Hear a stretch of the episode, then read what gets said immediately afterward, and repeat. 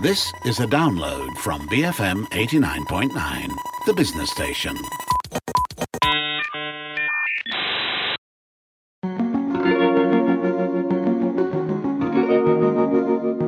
This is Arvin Yuvaraj, and you're listening to a special episode of Resource Center, part of a series that we are running this week in conjunction with Industrial Transformation Asia Pacific, or ITAP, that's happening from the 22nd to the 24th of November as a hybrid, which means a physical and virtual event.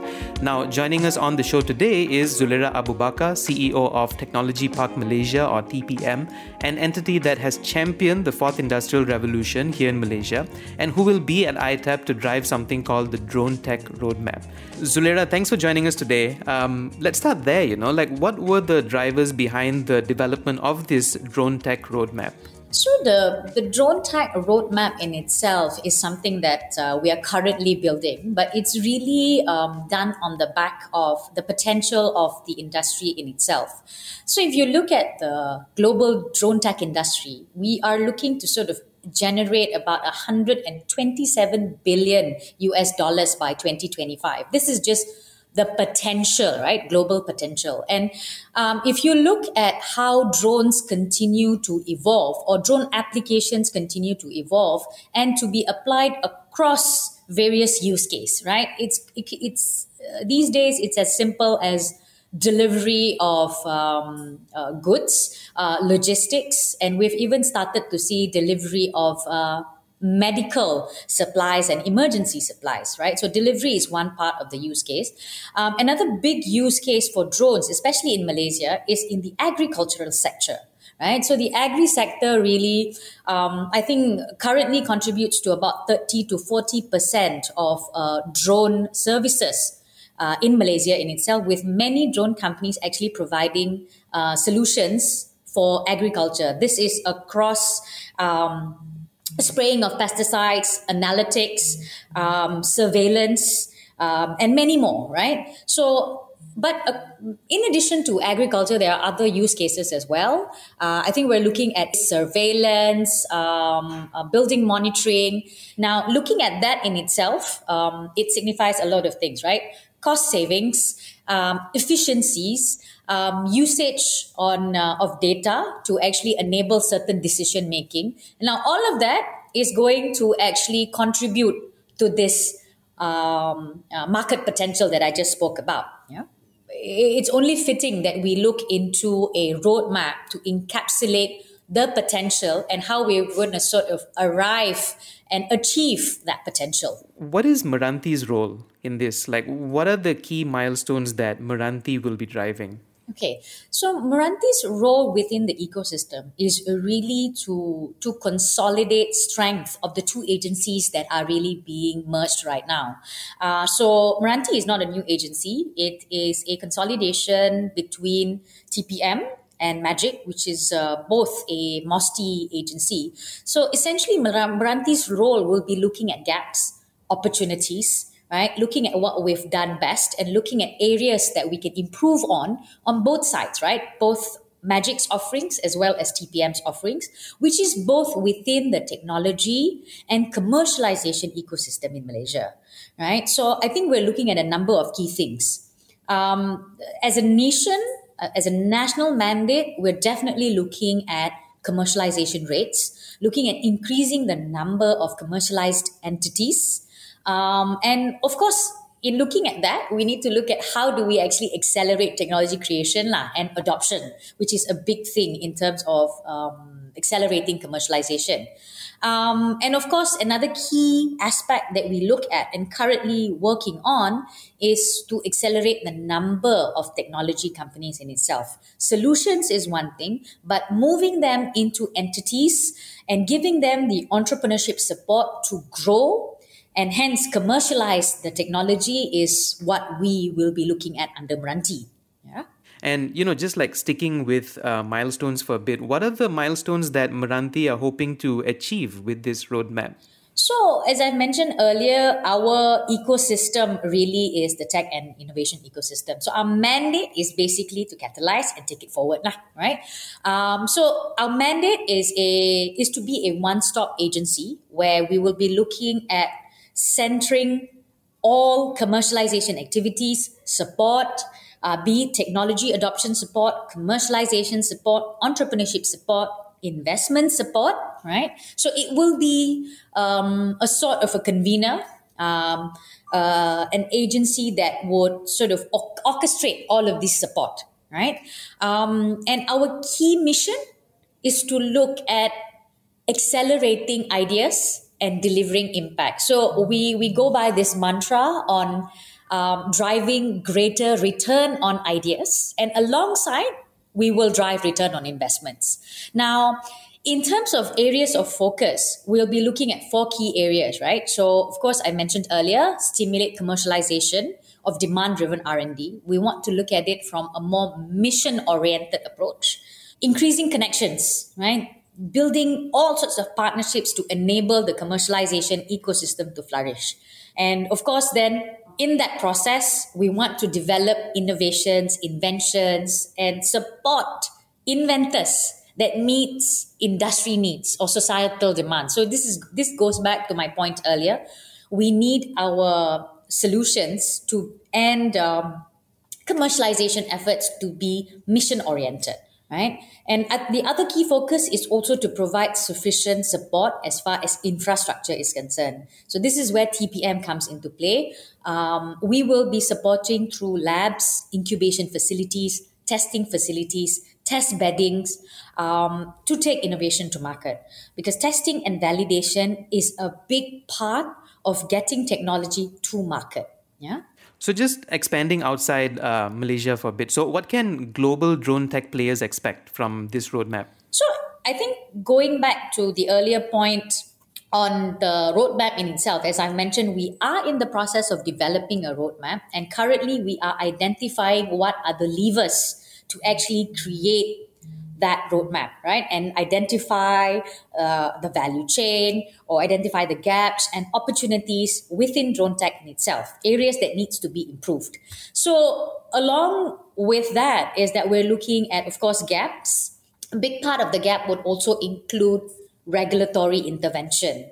Um, drone it operates in a very highly regulated environment, of course, because safety is a key issue. So we are looking at several aspects of the regulations and we're working with regulators like the Civil Aviation Authority, who has been very, very supportive in terms of supporting the industry needs, right? So, um, so that will be a, a big uh, aspect that will be addressed through the roadmap. Uh, and of course, looking at other supporting infrastructure. So going back to what I mentioned earlier, testing, validating, and providing technology support is important for the drone tech ecosystem. Right? So we need to identify which part of the value chain do we best operate in? What are the areas of the value chain that we need to continue to build? Uh, for example, uh, the analytics or the data part of the drone is where scalability will sit right uh, again i think the hardware or the or the real uh, the device in itself is is a hardware game. And it's in in and uh, we're looking at more and more companies beginning to develop drones. In fact i think china is the factory of the world when it comes to drones and you know many other things. So we need to identify which part of this entire drone technology ecosystem should we sort of build value and build depth in. And i think looking at global trends and application um, and use case across various industries, it is very important to look at the analytics and the ability to capture data. Uh, so this is the areas that I think we should be looking at as well, uh, as far as the technology development is concerned. Right. So as uh, mentioned before, you will be involved with ITAP this year. When is the launch happening at ITAP? Uh, so the, the ITAP launch is happening on the 22nd of November, as we have planned it so far. And uh, we'd be having our uh, Minister of Science, Technology and Innovation who would be giving the opening address uh, and also talking more about our drone tech uh, ecosystem plans as well as our roadmap. Now, I think just to also build back on the roadmap that we're building, another key enabler is an initiative that we've recently launched with is the Area 57. So we've actually earmarked a five acre uh, land space at Technology Park Malaysia in itself, uh, situated out of Bukit Jalil in uh, KL where we've actually earmarked, as I mentioned, five acres of land, which will be designated for an R&D to commercialization site for the drone tech ecosystem players, right? So it will be um, a facility that will be equipped with uh, a runway to test drones, to fly drones, um, as well as facilities uh, that would include uh, maintenance and repair, um, office space, as well as um, R&D labs. Uh, so we're looking at a one-stop center here at uh, the technology park itself, focusing on the drone tech industry. So it's um, uh, this is in part efforts to actually consolidate or bring together the drone tech players. As you, as I mentioned earlier, um, the drone tech industry or the drone tech potential globally is huge. Now, and Malaysia plays a very important role or, or, or contributes uh, a, a, big part to this global market. And um, it's important for us to have a integrated ecosystem within Malaysia to help the local drone tech players. And with that, we hope that we'd be able to also attract international players, international tech, as well as uh, international partnerships. You know, you mentioned this earlier that Malaysia is in a prime position to rise as a global drone tech ecosystem powerhouse, right? So, what are our strengths? Like, what gives us that prime position? Okay, so if, if you're looking at our potential in itself, based on some of the study that uh, we've done, Malaysia has the potential of 50.7 billion drone tech economic GDP by 2030. Again, this was an estimate done by the Malaysian Institute of Economic Research, um, which actually states that Malaysia's economy has the capacity to create 70,000 jobs for every 1% increase in its GDP growth. So we actually have a number of drone companies in Malaysia which are globally ranked. We have Num- Aerodyne, which is number one at the moment and continues to grow rapidly in the global stage. Similarly, we've got other drone companies like Poladrone, um, Terra Drone, and many more. The list actually continues. In fact, in Malaysia in itself, we've got close to 80 drone companies which are registered and providing commercial services. Now, again, that's just a potential. Now, this is judging from all the, the key uh, areas of um, application that I've just spoke about earlier.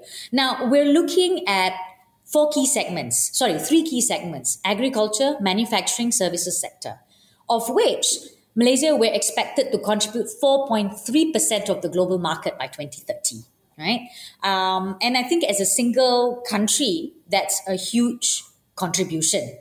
Now, um, I think this is also an opportunity where we would be looking at attracting global drone players to come in, to invest in Malaysia, to expand their operations in Malaysia, simply because we've got the right um, test bed facilities, right, in Malaysia and use case, which is uh, viable to to validate drone and its services in particular use cases, right? So if you're talking about potential of the drone tech, now I think let's not forget the potential of job creation. In fact, based on the study that we've done uh, and some of the studies out there, the Malaysian drone tech industry in itself has the capability of generating close to 100,000 jobs by 2030. Now, when we're talking about jobs, we're talking about high value jobs, right? These are data scientists, um, engineers, software engineers, um, AI experts, etc. Right, and and of course, this also includes drone pilots. Right, so that's a big part of the job creations as well. Also, regulations. We're looking at by 2030, part of the roadmap, what we're looking to achieve is hopefully um, and we're very ambitious about this, that the drone flight approval process, we hope to be able to attain that in one day or immediately by 2030. It's a it's a long process because currently the approval process, as many drone tech players can can can appreciate, it's a lengthy, um, uh, quite uh, quite a tedious process where it involves multiple agencies and multiple approval channels. So we're looking at standardizing. Um, and integrating into one approval process, hopefully by 2030. Right. And and who are you seeking to attract and partner with? Like what do you say to them? So I think in terms of uh, global partnerships, we are opening our doors to technology partners international companies, um, drone players, uh, international drone players who have seen it, who have done it, who have developed great technologies, and you know, willing to come in and uh, to be part of the Malaysian ecosystem, which is growing at par with the global ecosystem.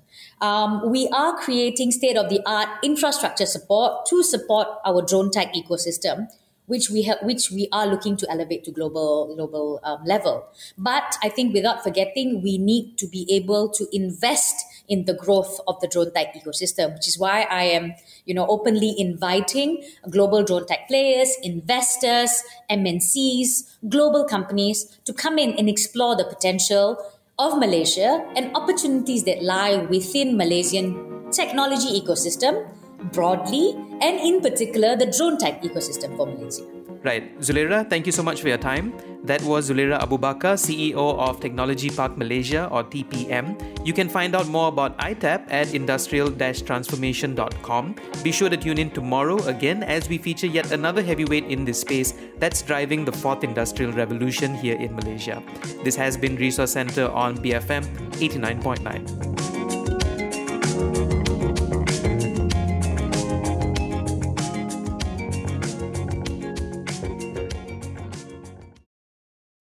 Thank you for listening to this podcast. To find more great interviews, go to bfm.my or find us on iTunes. BFM 89.9, the business station.